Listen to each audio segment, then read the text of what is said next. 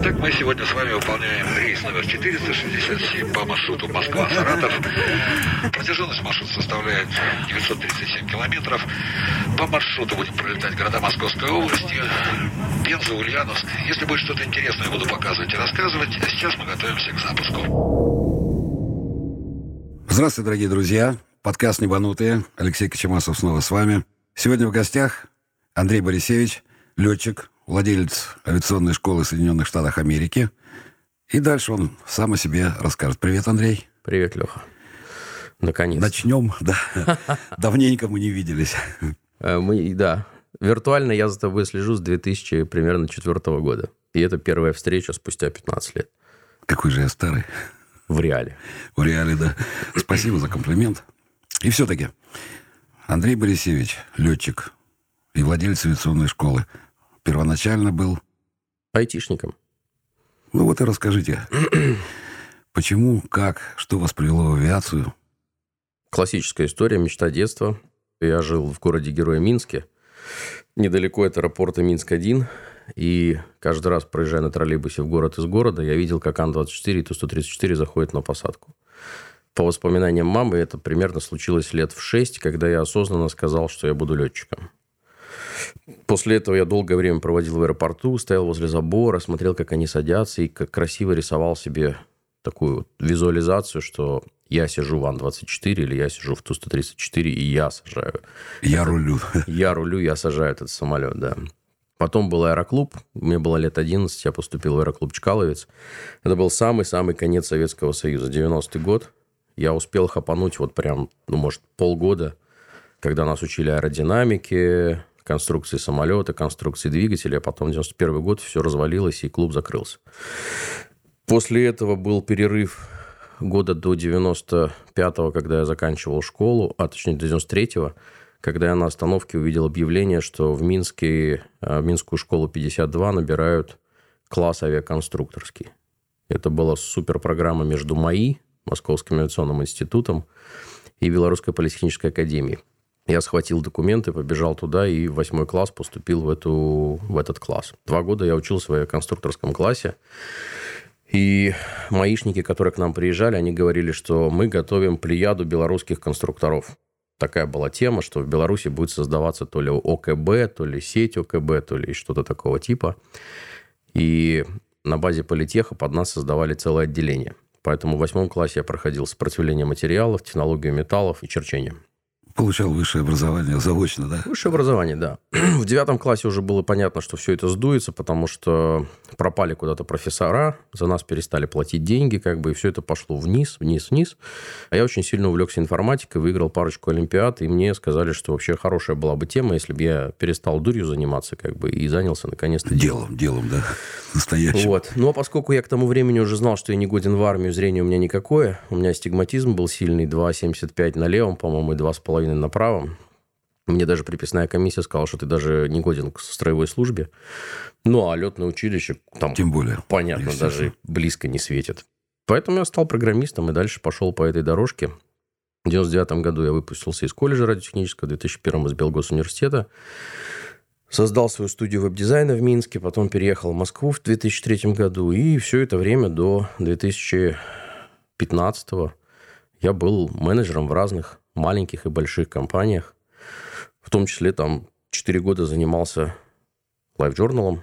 Я был директором по развитию бизнеса Live журнал в России и СНГ в том числе.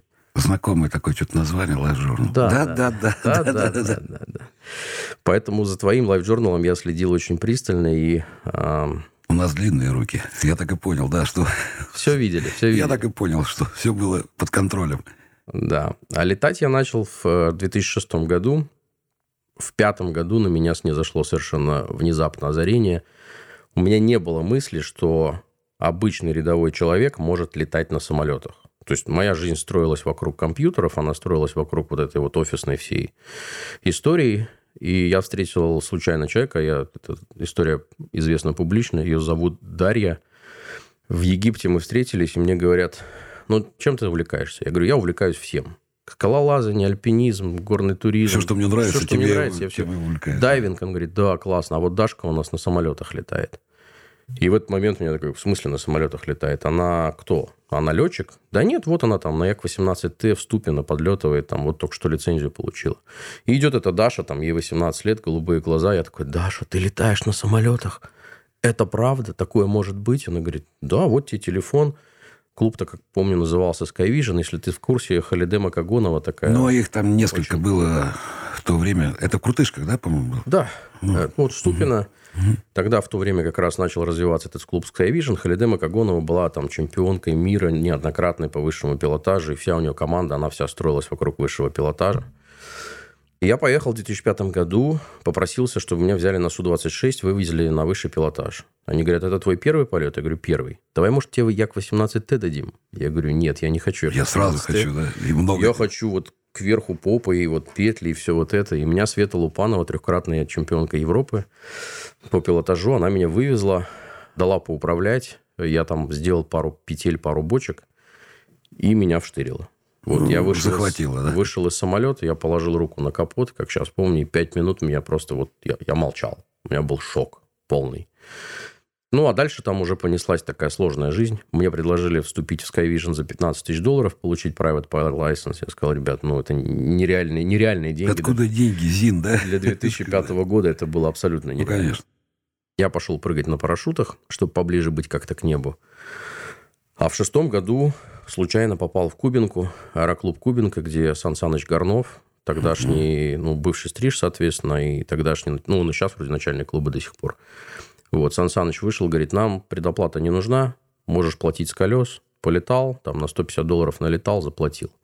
И вся моя жизнь с этого момента начала строиться вокруг субботы и воскресенья. И там в конце, в Кубинке, в конце полосы, да, где-то? Да, да, на пятой рулежке, пятый РД. Вот, да, соответственно, понедельника, места, понедельника да. по пятницу я сидел в офисе и грезил о том, что сейчас наступит суббота, я прыгну в машину, помчусь в Кубинку, и все вот эти заработанные за неделю там деньги, не потраченные, в пятницу все менеджеры идут, ну, ты знаешь, куда, в Москве, да? да? Вот. А я в пятницу садился в машину, брал палатку, туда ставил палатку на аэродроме, и субботу и воскресенье там жил. И так мне очень сказочно повезло с людьми по жизни. Это повторялось много раз. Через 9 месяцев я получил private pilot license, и в шестом году я настоятельно попросил Сан Саныча сделать меня инструктором, потому что, как ты понимаешь, летать за деньги – это очень, очень накладно. Накладно, ну, накладно что тут говорить, конечно. А когда ты летаешь как инструктор, а в ДОСАФе была такая позиция, как инструктор-общественник, то, что называлось «летаю за еду». Да. Вот, мне подарили футболку, летаю за еду, и Сан Саныч сказал, хороший ты парень. Иди катай. Иди катай. Иди катай, да. И я пошел катать. Я катал пассажиров на Звенигородский монастырь, я катал их там на Москва-реку куда-то. То есть, вот все полеты, которые можно было делать с пассажирами, я делал. Потом был Як-52, потом был высший пилотаж, потом они мне доверили летать людей на высший пилотаж, и все было классно до седьмого года, пока клуб не закрыли. Вот, клуб закрыли, там силовое решение, Кубинку начали перепиливать, давайте из нее сделаем там производственный какой-то товарный грузовой перевалочный хаб, потом еще что-то. Они потом хотят еще какой-то международный аэропорт. Международный все, аэропорт. Что угодно, да, там... Проектов было масса там, и, к сожалению, классный, вот один из, мне кажется, лучших клубов с идеальной техникой, 18 единиц техники, там что-то 15 Помнишь, был там а, Злин 142 двухместный. Это мой первый самолет. Да. Вот я на нем... Мы с Андреем Макаренко на нем там ну, тоже я не каждое воскресенье, субботу, но изредка. Вот смотри. Желтенький такой. Мы с тобой не пересеклись. У меня есть фотография этого желтенького. Андрей Макаренко был одним из моих инструкторов. Андрюха Алексеев, который сейчас командир русских витязей, ведущий, соответственно, был моим вторым инструктором. И с Игорем Ткаченко мы там периодически встречались на общих кубинских мероприятий. Ну, просто не попадалось. Может, ты летал в это время, когда Может, мы приезжали. Да. Потому что там шатерчик был. Мы сидели и ждали своего вылета, да? И иногда даже вылетов не состоялось. Просто можно было сидеть в шатерчике, просто не надо было никуда сидеть. ходить, конечно. Было такое дело. Вот, оттуда все началось. Потом в девятом году разбился Ткаченко, разбилась Света Федоренко в один день. Меня это очень сильно подкосило. Очень. Я сказал, что все, летать я не буду. Два года я не летал, а в одиннадцатом году уже немножко так став посолиднее, немножко заработав побольше денег, поднявшись несколько ступенек в, в должностях, я проезжал по Новорижскому шоссе и увидел взлетающий вертолет. И такой, ага. Мое. На самолетах я уже летал, на Як-52 я уже летал, на пилотаж я летал. Значит, надо попробовать на вертолете. И я пошел в аэроклуб Истра, который находится да. на Новой Риге, и там начал летать на вертолетах. Только я начал летать на вертолетах, прошел всю вывозную программу, 20 часов, полностью был готов к тому, чтобы сдавать экзамены и получать пилотское на вертолет. И в этот момент Ян Мартынов разбивается. Это еще один известный персонаж, mm-hmm. который Саон создавал. Мы с ним в этот день должны были встречаться с семьями. Вот ровно в этот день у нас была назначена встреча. И меня опять рубануло. И опять на год я ушел. Ну, а вернулся уже в тринадцатом году полностью в авиацию. Я решил посвятить себя. Мне, мне случилось несколько событий. Мне исполнилось 35 лет. У меня в ноябре как раз вот дня три назад, ровно 6 лет назад умер отец в возрасте 60 лет. И в этот момент я подумал, что что осталось, 25? И кто я такой? Менеджер среднего звена. Ну, как в песне Ленинграда, да. да? Со всеми вытекающими вот этими вот атрибутами. С двумя ипотеками с кредитной машиной. Вот со всем всем тем, что присуще обычному московскому среднему менеджеру. А мечта моя, собственно, там где-то в небе. И все, что я делаю, это, собственно, смотрю твой журнал, да, и тогда же, в принципе... И особо... слюни глотает, да, как эти говорят? Ну, да, да. Вот да, вам да. повезло. Вот, думаю, блин, и как же так? Вот Леха там и военный летчик, и гражданский летчик, и вот все, и фотоаппараты, и выставки, а я тут сижу как... Ну, и вот... И в 2013 году я решил, что я буду летчиком. И тогда было как раз то самое знаменитое окно возможностей, когда можно было, отучившись в Америке с нуля до коммерческого пилота, вернуться в Россию, и валидироваться. податься в авиакомпании. И где-то с 11 по 13 год из моих друзей человек 10 трудоустроились. Кто куда. Кто-то в Трансайро устроился, кто-то в компании поменьше, кто-то в компании побольше. Все были с американскими лицензиями, без российского образования, и тогда всех брали. Все было окей ровно до 2013 года. Ну, там было некоторые условия, да, нужно тоже понимать, что американская лицензия и заочное поступление в российское летно-образовательное вот тогда учреждение. еще его не просили. Вот тогда его еще не просили. В 2013 не просили. В 2013 когда я вернулся из Америки после моей первой неудачной туда попытки получить лицензию, я вернулся ни с чем. Я не сдал инструментальный рейтинг. Потом у меня украли все летные книжки, я не сдал коммерческий, потому что у меня не было документов, подтверждающих мой налет. Я вернулся спустя 4 месяца с, вот, с нулем, с полным, потратив 40 тысяч долларов без лицензий. И в этот момент случается казанская катастрофа, mm-hmm. появляются дополнительные требования, что нужно иметь обязательно летное образование, появляется питерская заочка. Все наши друзья, которые по американским лицензиям устроились, они все побежали в Питер, поступили, да. чтобы иметь прикрытие с этим дипломом. Ну, а я в поезд просто тупо не успел. То есть я просто не сел в этот паровоз, как бы, и понял, что все авиакомпании для меня закрылись. И, опять же, повезло с людьми. А, Михаил Юшков, это директор Хелипорт. Сейчас это Хелипорт да. Истра, да, тогда это было Бунькова, авиамаркет. Я к нему пришел, такой весь в расстроенных чувствах, как сейчас помню, февраль. Говорю, Миша, я облажался. Говорю, я слетал в Америку, провел 4 месяца, ничего не сдал, налетал 100 часов, потратил 40 тысяч долларов, не сдал ни одного экзамена, у меня нет лицензии. Что мне делать?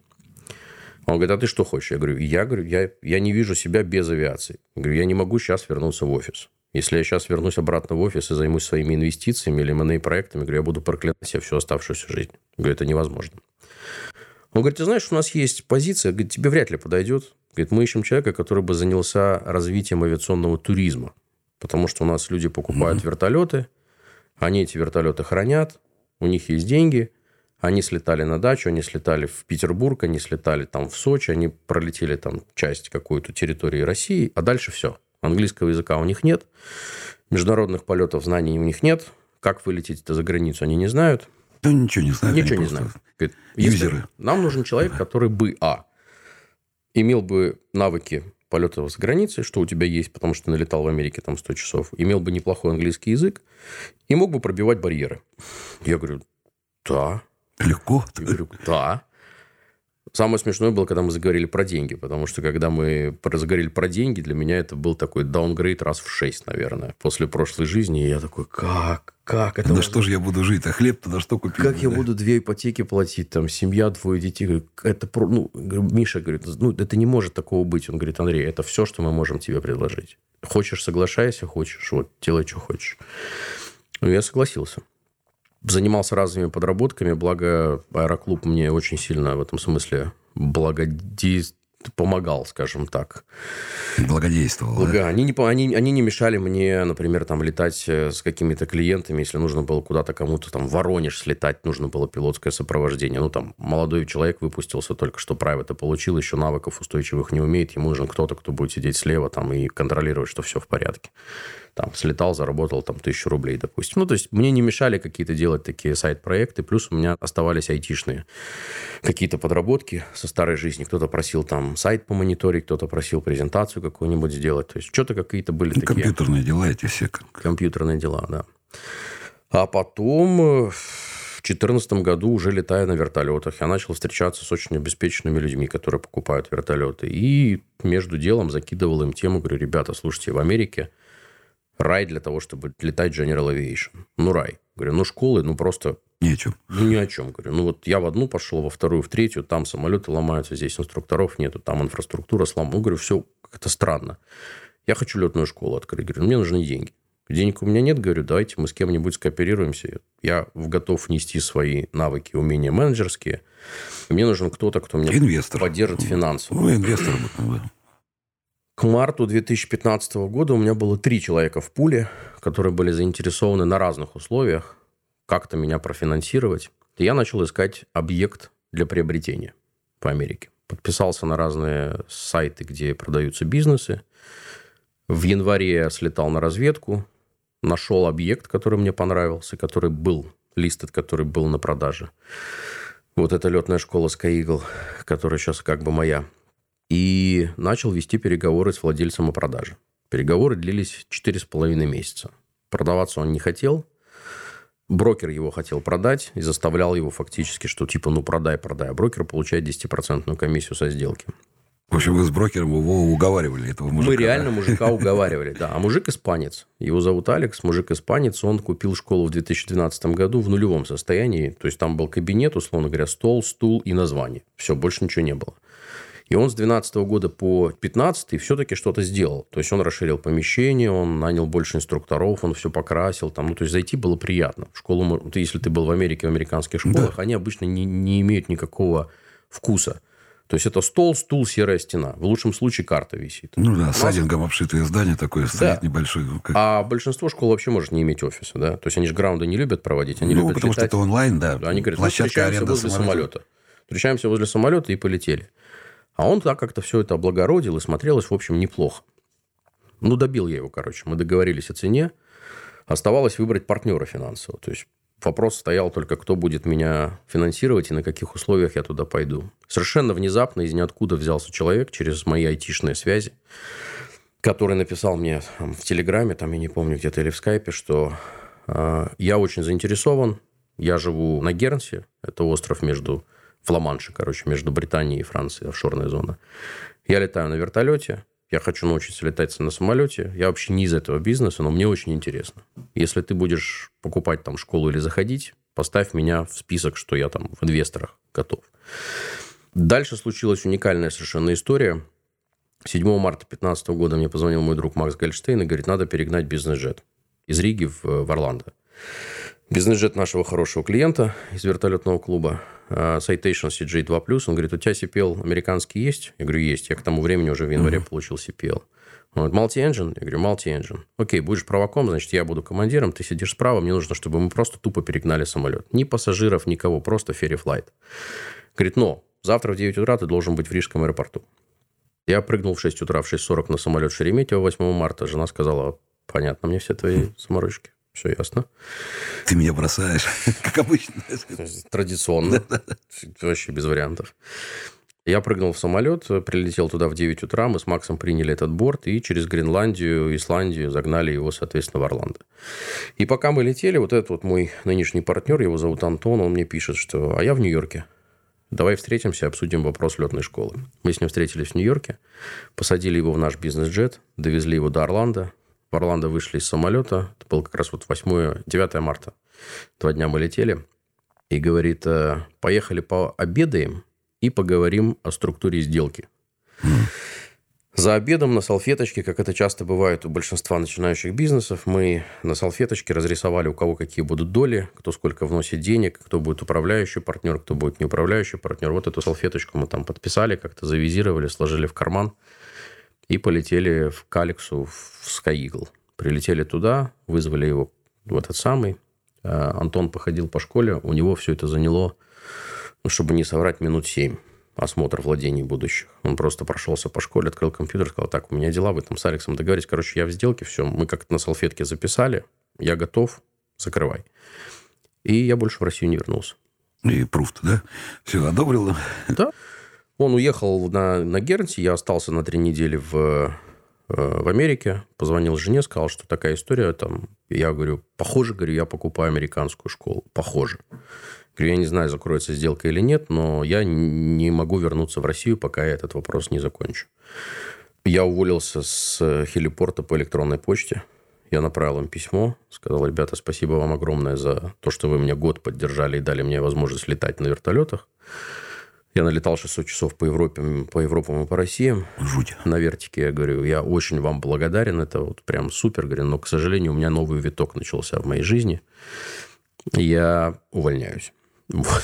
Они мне даже ничего не ответили. Ну, то есть двухнедельной отработки не потребовалось, да? А я, ну, я бы не вернулся, понимаешь? Я понимаю. Что бы они мне не сказали, да, это было бесполезно. Меня не интересовало в тот момент ничего. Ни трудовая книжка оставленная. Ничего не могло меня вернуть обратно, пока я не закрыл бы эту сделку. Окей. Школу приобрел. Дальше как сложилась структура школы? Откуда стали появляться ученики? Кто эти ученики прежде всего? Ну, то есть, какое-то время понадобилось для того, чтобы арендовать самолеты, э, арендовать, найти инструкторов, да. Э, составить этот график, учебное пособие. Ну, оно все в интернете, в принципе, есть. Для тебя, наверное, как для айтишника, это не составляло труда, да, найти базы данных, получить разрешение для... И... Значит, когда я всю эту тему мутил, у меня, конечно же, была первая идея, что я буду привлекать людей из России. Вот по той схеме, которая работала в 2010-2012 что мы будем привлекать российских студентов, выдавать им коммерческие лицензии, они будут возвращаться в Россию и каким-то образом трудоустраиваться. Но уже к 2015 году требовалось не только заочное питерское образование, а появилось требование о очном образовании. Да. И Россия закрылась совсем. Вообще. Плюс экономическая ситуация и все остальное. У нас россиян с 2015 года не было совсем. То есть вся моя стратегия, нацеленная на российский рынок, она полностью не оправдалась изначально. К счастью, в школе был некий поток, очень маленький, но все-таки был поток. Ну, то есть школа с 2012 года находилась в одном здании, имела вывеску, и кто-то мимо проезжая все равно так или иначе в нее заходил. И так или иначе мы что-то продавали. То есть мы получали private пилотов, мы 2015 году выпустили там что-то около 30 студентов за год. Private, instrument, commercial, разные уровни. То есть студенты были. Когда я приехал и начал там учиться, это была Колумбия, это была Аргентина, это было Перу, и это были локалы, то есть местные люди, Местные. которые хотели получить какие-то прайветы. Любая кухарка может управлять самолетом. Абсолютно так, да. да. Абсолютно так. И моей целью стало, собственно, школу А преобразить и сделать ее во что-то большее, превратить во что-то большее. А во-вторых, очень хотелось, чтобы к нам поехали иностранцы, а для этого нужно выдавать студенческие визы. А чтобы выдавать студенческие визы, нужно получить специальный approval от миграционных властей. А дальше цепочка миграционной власти тебе этот approval не дадут, пока твоя школа не будет полностью certified by uh-huh. FAA. Uh-huh. Как ты знаешь, есть школы, которые PAR 61, они не certified, да, и есть PAR 141, который certified. Вот, и у меня передо мной встала задача сертифицироваться по PAR 141. И если там вопрос стоит, там, чем я занимался, фактически три года я занимался сертификацией. Бюрократия, она и там бюрократия. Ужасная. Она катастрофическая. Единственная бюрократия, отличие американская, она не коррумпированная, и в ней нету никаких шорткатс. То есть ты не можешь срезать углы. Ты идешь по процедуре. То есть ты приходишь в ФАИ, подаешь заявление, говоришь, я хочу сертифицировать да, они программу сказали, в течение недели мы тебя рассмотрим. Вот тебе список документов. Собирай. Иди готовь. Ты отправляешь им список документов, проходит два месяца молчания, и вдруг они из ниоткуда появляются, говорят, ваша инспекция назначена тогда-то. Я говорю, ребята, а что вы два месяца делали? Он говорит, ты знаешь, сколько у вас таких в очереди стоит? Вот все входящее попадает вниз. И мы потихонечку каждый день берем новый степ листик. Степ by степ, да. степ. Вот ты там внизу лежал два месяца, угу. мы до тебя дошли, мы тебя вытащили, мы посмотрели. И если они находят какое-то нарушение, там, допустим, неправильно документы составлены, они тебя снова возвращают в тот же самый луп, и ты снова уходишь вниз. Поэтому... Ну да, тебе, вот тебе время устранить да. недостаток. Как везде, это ну, нормальная практика, в общем-то. Два года у меня ушло на то, чтобы получить 141 полный, и еще два ушло на то, чтобы получить иммиграционное разрешение. Только в ноябре прошлого года, год назад, мы наконец-то получили право выдавать студенческие визы. На, то есть вот с 15 года по 18 три года я занимался вопросами сертификации. И тут вдруг карта как поперла? Поперла, да. То есть, ну, ну, то есть, получив мы, разрешение мы на да. студенческое образование и визы, то есть люди стали свободно. То да. есть они подают заявление в школу о том, что вернее, как не заявление, уведомление, да, что мы хотим учиться у вас. По и сути, дальше... да, это application на английском, application, по-русски да. это заявление, они подают заявление и говорят, там нужна студенческая виза. Мы им выписываем специальную форму, и они с этой формой идут в посольство, и посольство выдает им студенческую визу М1, что, соответственно, полностью легализует их пребывание в стране, mm флайт-тренинг и все такое, да, то есть это большое дело, на самом деле, потому что школа, когда я ее взял, она была, условно говоря, одной из много тысяч, сейчас она одна из трехсот потому что только 300 школ в Америке могут выдавать эти студенческие визы. А если учесть, что мы сейчас делаем не только commercial, но еще и ATP, CTP, ATP Multi-Engine, Airbus 320, то фактически мы вывели себя в абсолютно уникальную нишу. Я не нашел ни одной школы в Америке, кто делает вертолеты и самолеты с нуля до ATP in-house. Ну да, либо верхний эшелон, либо нижний эшелон, да. потому что те же там летные школы или организации, вот в которых мне доводилось учиться, переучиваться, да, там, в Денвере, в Майами, в Атланте, это еще тот же Pan American, да, но, и, или там Boeing Cage, это именно школа Боинга самого, но это другой уровень совершенно, то есть да. они готовят только ETPL, либо это CPL и, и этот сам PPL, да, private какие-то, а вот так, чтобы пришел на Cessna, а ушел с А320, ну вот я это в этом году закончил. То есть позапрошлом году я подался на Airbus 320 на сертификацию. В том же году я подал на сертификацию курса ATP-CTP, который является связующим между коммерсом и ATP. И в этом году я получил и то, и другое. И вот сейчас у меня достроилась вся эта пирамида. То есть сейчас я могу сказать, что если ко мне заходит студент с нулем в одну вот, вот здесь вход, то отсюда он может выйти Commercial Pilot Multi-Engine 250 часов плюс Rating Airbus 320. А если он американец, citizen, то он mm-hmm. может войти нулем, выйти у меня коммерсом, сразу же у меня остаться инструктором, добить до полутора тысяч часов, при этом мы уже платим ему деньги как инструктор, то есть он возвращает все инвестиции в себя. И через два года мы ему даем ATP, CTP плюс Airbus 320, и он у меня через два года, как из училища, выходит с полутора тысячами часов – и с Airbus 320. То есть я как э, pilot-инструктор 737, я могу к вам прийти и устроиться на работу? Ты не можешь, потому что ты не citizen. Ключевое а. слово ты должен А грин-карт? Грин-карт, пожалуйста. Тогда тоже, да, можно. Любой легальный э, способ работы ну, да. в стране, вот у меня этот вопрос первый на первом месте. Не, ну это Огромное правильно. количество людей пишет, мы готовы, у нас есть деньги, но мы хотим, чтобы вы нам дали потом работу. Говорю, ребята, иммиграция и обучение – это два разных процесса. Я могу вас научить и дать вам квалификацию. Я вам дам специальность. Но я не могу дать вам право разрешения на работу в США. Вы можете решить этот вопрос своим способом. Выиграть грин-карту. Все что угодно. Подать воссоединение семьи, политическое убежище, жениться на американке. Сделайте, что хотите. Но это не моя компетенция. Я не могу вам выдать разрешение на работу, потому что до сих пор, к сожалению, в Америке специальность пилот не относится к категории востребованных с точки зрения того, чтобы приглашать иностранцев. Есть очень ограниченная группа компаний, типа там Air Wisconsin и еще парочка, которые умудряются каким-то образом выдавать рабочие визы H1B иностранцам. Я пытался найти статистику, ее публично нигде нету, но так кулуарно посмотрев, около 80 виз H1B в год. Угу. Представляешь, на всю страну, да? Ну, это, это ну, капля, капля в море, да? Даже не капля. 80 виз H1B выдается пилотам. То есть это, когда люди говорят, так что, никак невозможно? Я говорю, ну, если вы считаете, что 80 виз, и вы можете в эту 80 попасть... То все возможно. То все возможно. Да, да нет, ну невозможного-то на самом деле ничего такого ничего нет. Если человек ставит перед собой цель, и он ее добивается, пути всегда, да, один есть прямой, один есть кривой, один есть подземный, да. То есть Абсолютно. Это ваша responsibility, как вы будете уже проходить этот путь. Андрей, а российские пилоты сейчас, ну, студенты, будем говорить, не пилоты, а российские студенты присутствуют сейчас в школе? Да. С этого года кардинально поменялась картинка.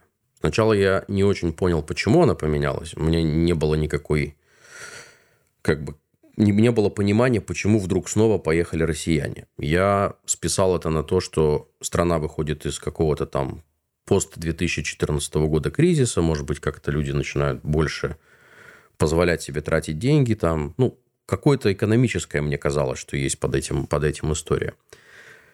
Потом я начал смотреть на это с точки зрения макропроцессов. А макропроцессы тебе прекрасно известны. Да? Огромный дефицит пилотов вообще в мире. Да, в мире огромный. Это не локальная история. Это не история российского рынка, который распухает, и ему нужны пилоты. Это глобальная история.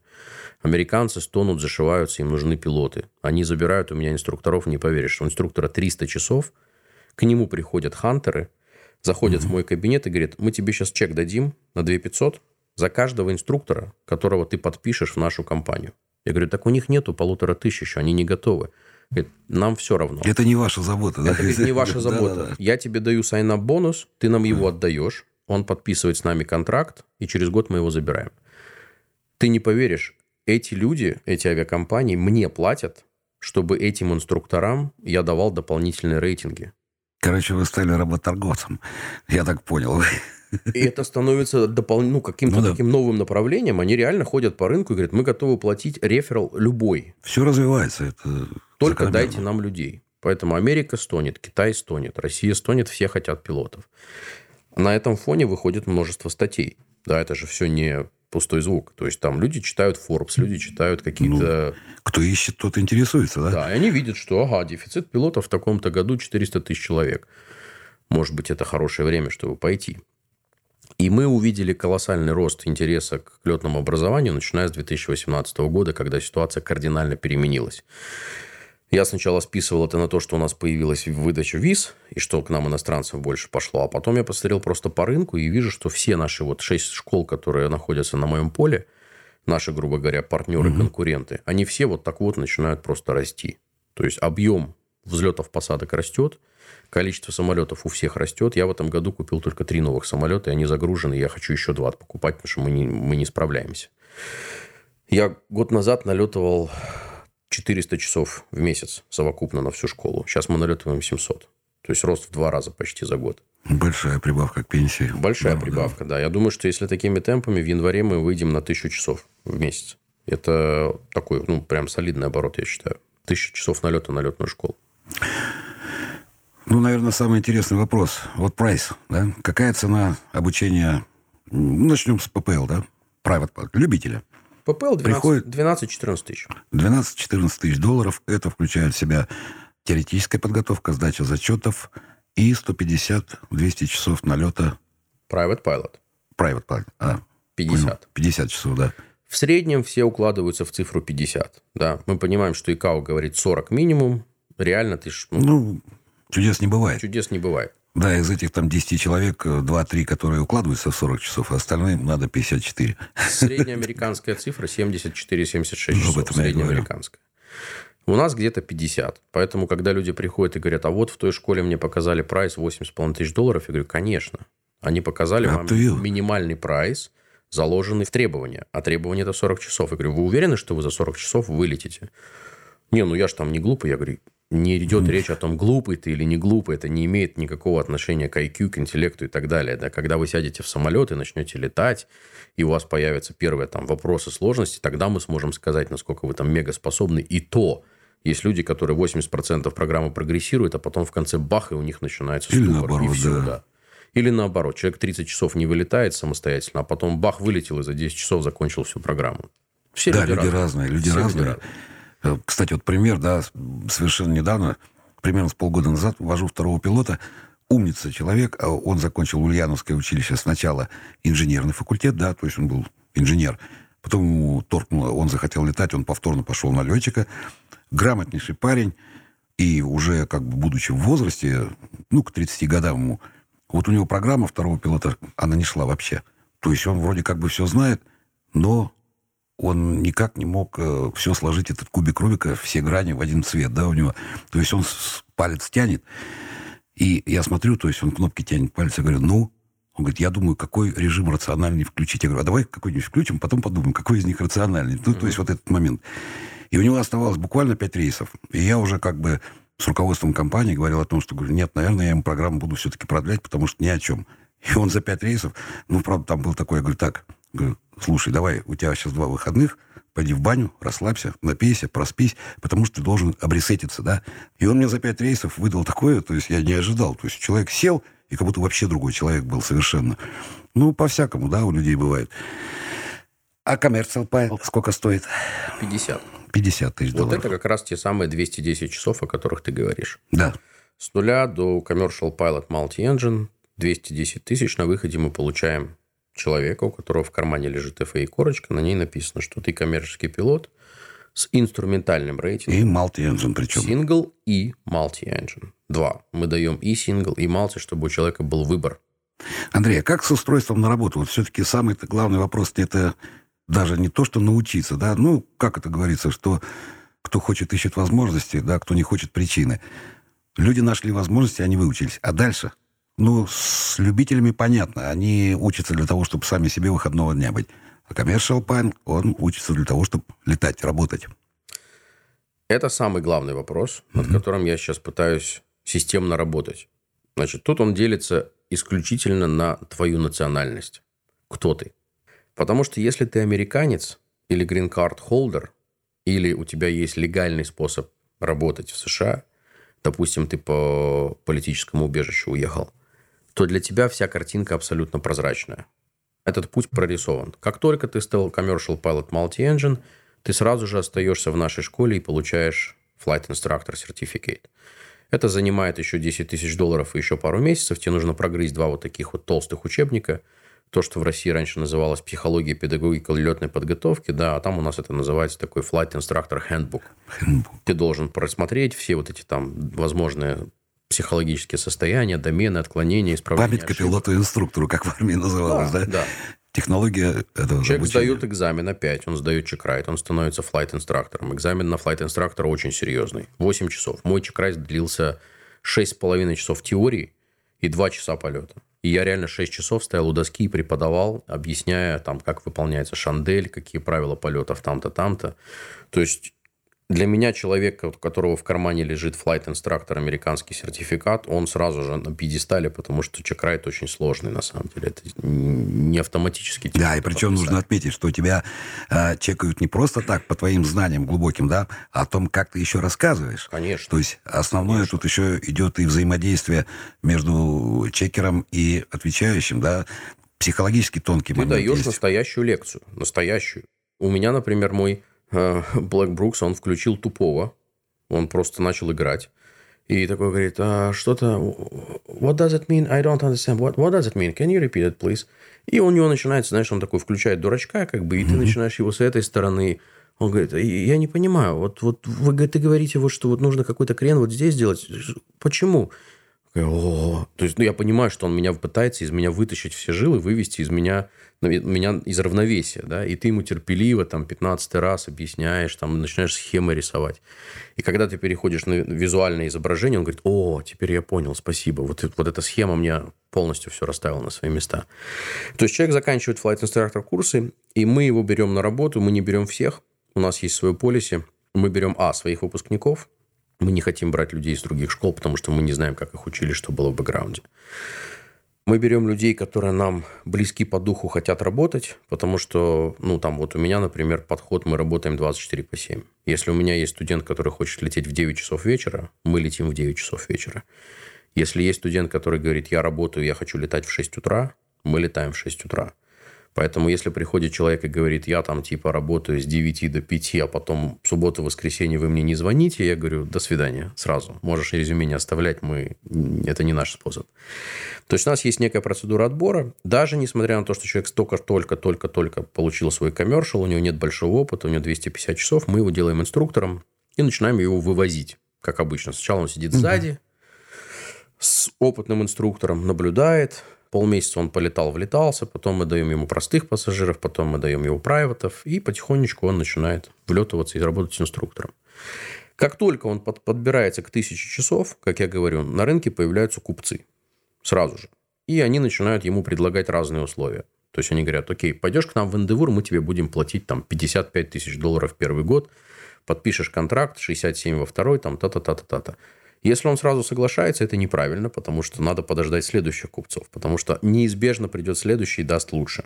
Потом у них есть вариант бизнес-авиация. Там тот же самый моя вторая компания, где я на Лере летаю, мы набираем вторых пилотов с налетом 800 часов. Если у тебя есть разрешение на работу в США, у тебя есть 800 часов, мы тебя вторым посадим на LRG 60 завтра же. Или на Citation 10. Потому что второй пилот мы, в принципе, не хотим, чтобы ты был мегапрофессионалом и имел тайп-рейтинг. Нам нужно, чтобы ты сидел, вел радиосвязь, занимался осмотрительностью, работал с пассажирами. Ну, свои задачи. Выполнял свои задачи, а мы тебя будем вкатывать. И в конце концов, через там полгода, год мы тебя вкатаем, ты будешь полноценным членом экипажа, и через год ты еще станешь командиром. То есть все как бы... Ну, up to you, что называется, да. Это все зависит от желания и То есть с американцами понятно, да, вопросов нету. Citizen, green card holder, любое разрешение, все окей. Если человек другой национальности, не гражданин США и получил у нас лицензию. Дальше все начинает упираться в локальные регуляции. Пример. Саудовская Аравия.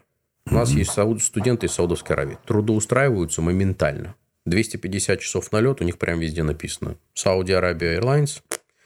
250 часов, заходи, мы тебя забираем с американской лицензией. То есть им даже не требуется не проходить дополнительный тренинг, их сразу же забирают, сразу же сажают в кокпит, налетывают часов 200, если человек адекватный, они ему дают тейп-рейтинг у себя. Южная Америка. Более тяжелая ситуация. В Бразилии обанкротился Латам, соответственно, угу. год назад. Тысяча пилотов на улице. Все, кто из Бразилии у нас учился, никто работу найти не может, потому что рынок перенасыщен. Локальный рынок перенасыщен. Колумбия. Никаких проблем. То есть все от твоего упорства зависит. Люди нужны, пилоты нужны, бери резюме и ходи просто к летным директорам и долби, пока тебе кто-то не возьмет на интервью. Кстати, вспомнил момент такой интересный. В свое время, когда мы работали на «семерках», да, и летали по всем дальним вот этим уголкам нашей необъятной планеты, мы перелетали панамской компании «Копа», государственная, да, uh-huh. КОПа, вот эта авиакомпания, она летала, потому что между Кубой, допустим, и Доминиканой нет воздушного сообщения, между Доминиканой и Мексикой нет воздушного сообщения, и КОПа выполняет через Панаму вот эти свои рейсы. Так как у нас не было панамской визы, американская была, а панамская была, мы все равно были не выходные. И мы сидели, значит, в этом э, ну, в аэропорту э, в клеен зон, вот это в чистой зоне, и как-то к нам подходит и говорит, ну, пилоты Нортвинда, там, туда-сюда, давайте в Копу. Мы говорим, а что, у вас не хватает? Он говорит, у нас не хватает. То есть компания растет, да. огромный рынок, но они же знают тоже, потому что постоянно переводится. Мы говорим, да мы семерок там. Не ваша забота, ребята, ну вы же уже готовы, вы же тут такие, давайте в Кофу, там, давайте приходите в Панаму. Вот, ну, то есть прямо там подходили, в аэропорту да, даже было да, такие моменты. Да, да, да. Ну и, конечно, вопрос, который будет интересовать твоих слушателей в первую очередь, это Россия, да. Ну, естественно. К этому я подвожу плавненько, что куда нам-то деваться?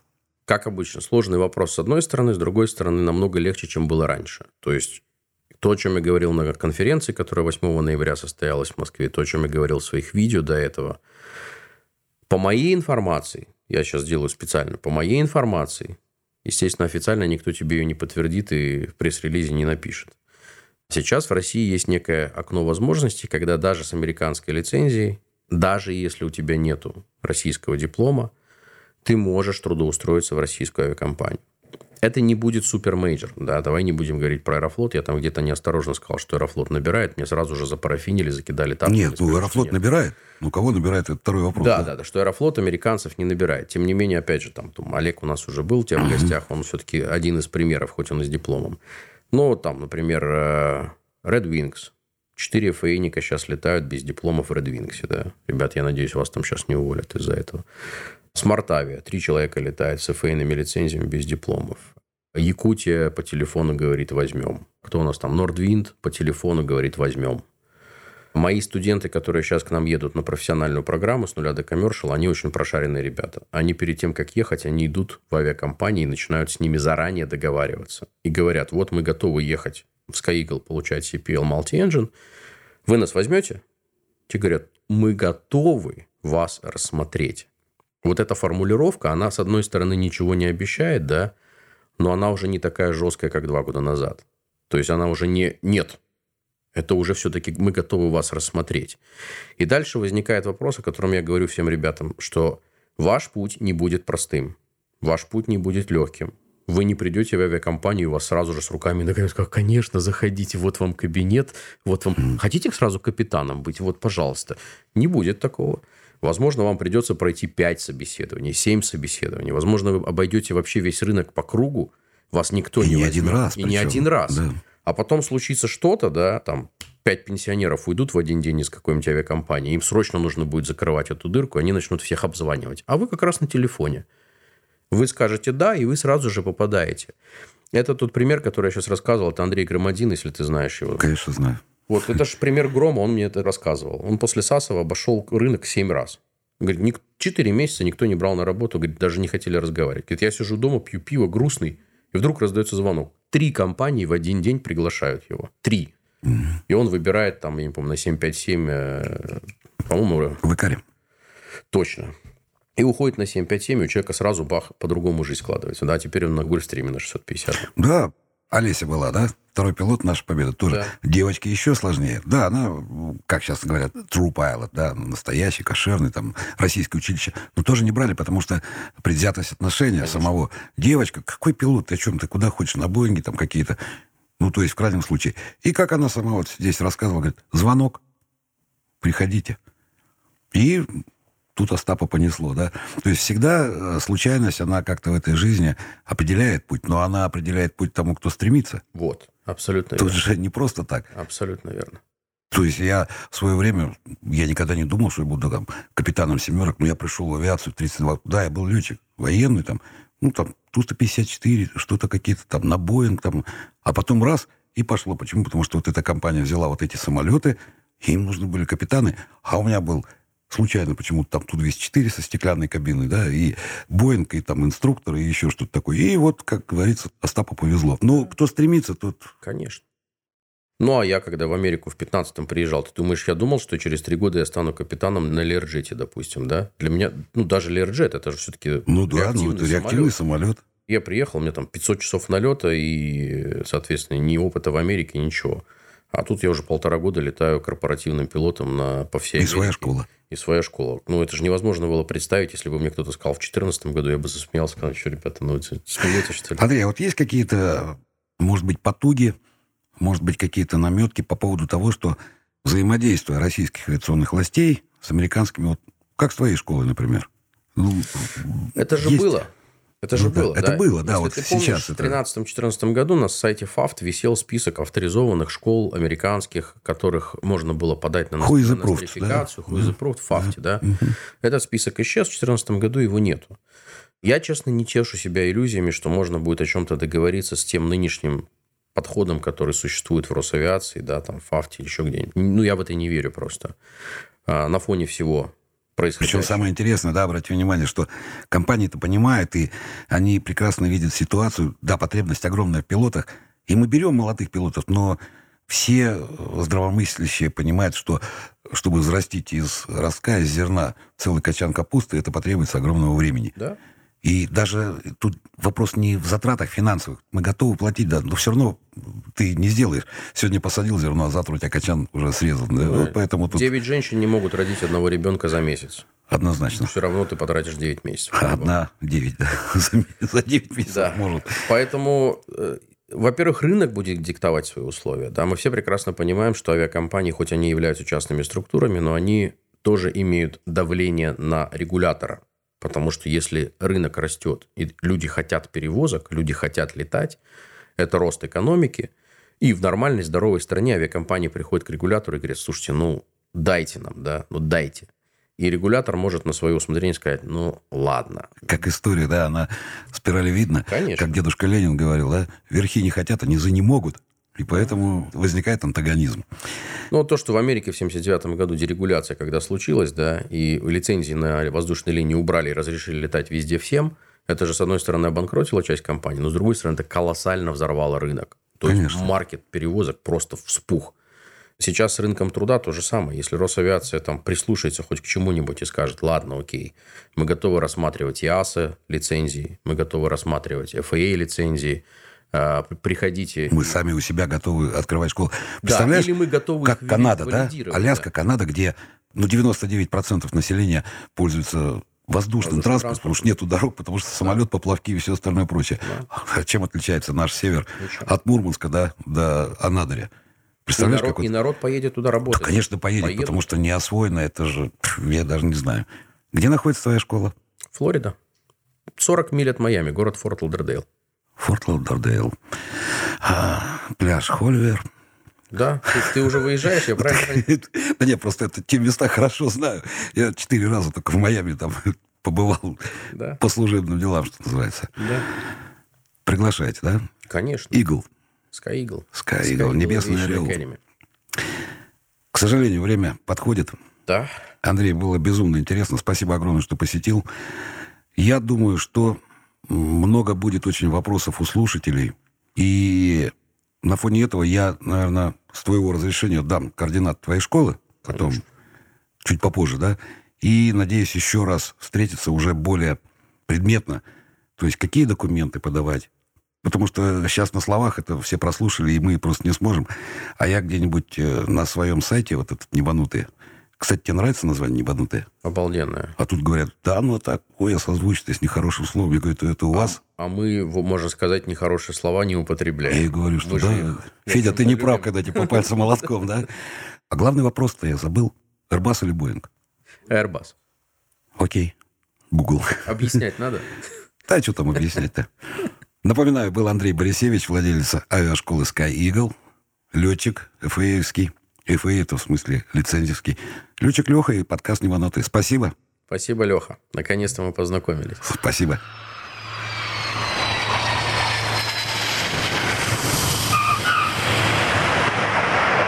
Дорогие друзья, говорит капитан, на этом наш рейс окончен. Спасибо, что вы были с нами. Подписывайтесь на подкаст «Небанутые». С вами был ваш летчик Леха. Всего вам хорошего. До скорых встреч.